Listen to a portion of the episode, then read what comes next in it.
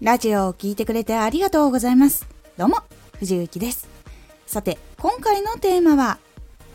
情報の信頼度は言った人の信頼度。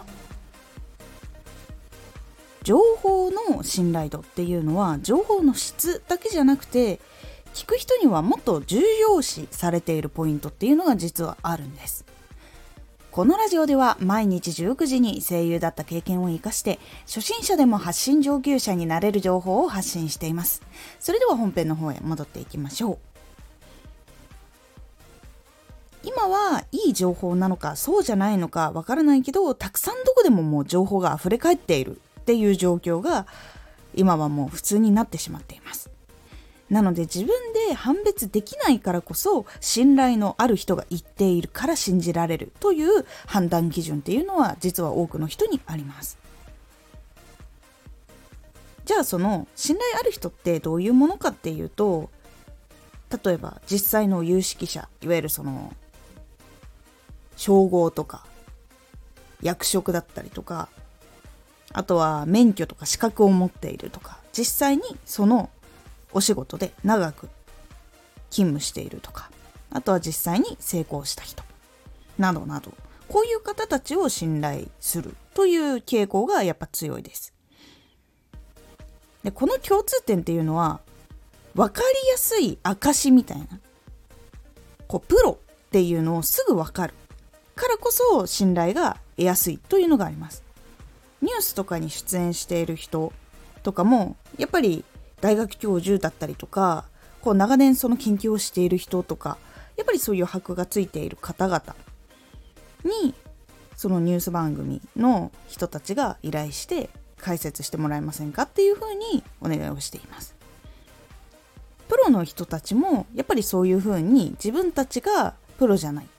からこの道のプロの人に頼もうというふうにやって伝えようとしています。なので自分がこう情報を発信する時も自分にこう何かしらの資格とか免許とかそういうのを取ったりとか実際に勤務して何年勤務したっていうのをつけたりとかそういうふうにするだけでも結構変わっていきます。なので経験だったり発信だったりそういうのを積み重ねていってその実績とかを書いたりするのは分かりやすいあこの人長らくこういうことをやってる人なんだっていうのを分かってもらいやすくするための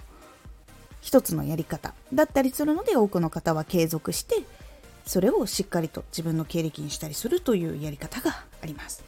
そういうふうに積み重ねていくことで活動の実績で評価されていったりします。で評価されていくと知らない人も気になりやすくなるので活動をしながら信頼を積み重ねていってあなたの情報も相手の。本当に役に立つことなのに届かないっていうことが減っていくし本当に求めている人がこの情報があったことで一歩進めたとか悩みが少し軽くなったとかいうところにつながっていきやすくなりますので情報の信頼度は言った人の信頼度にもなるのでその言った人の信頼度まず自分が発信してる場合は自分の信頼度っていうのをしっかりと上げる行動っていうのも取るのが大事だよというお話でございました。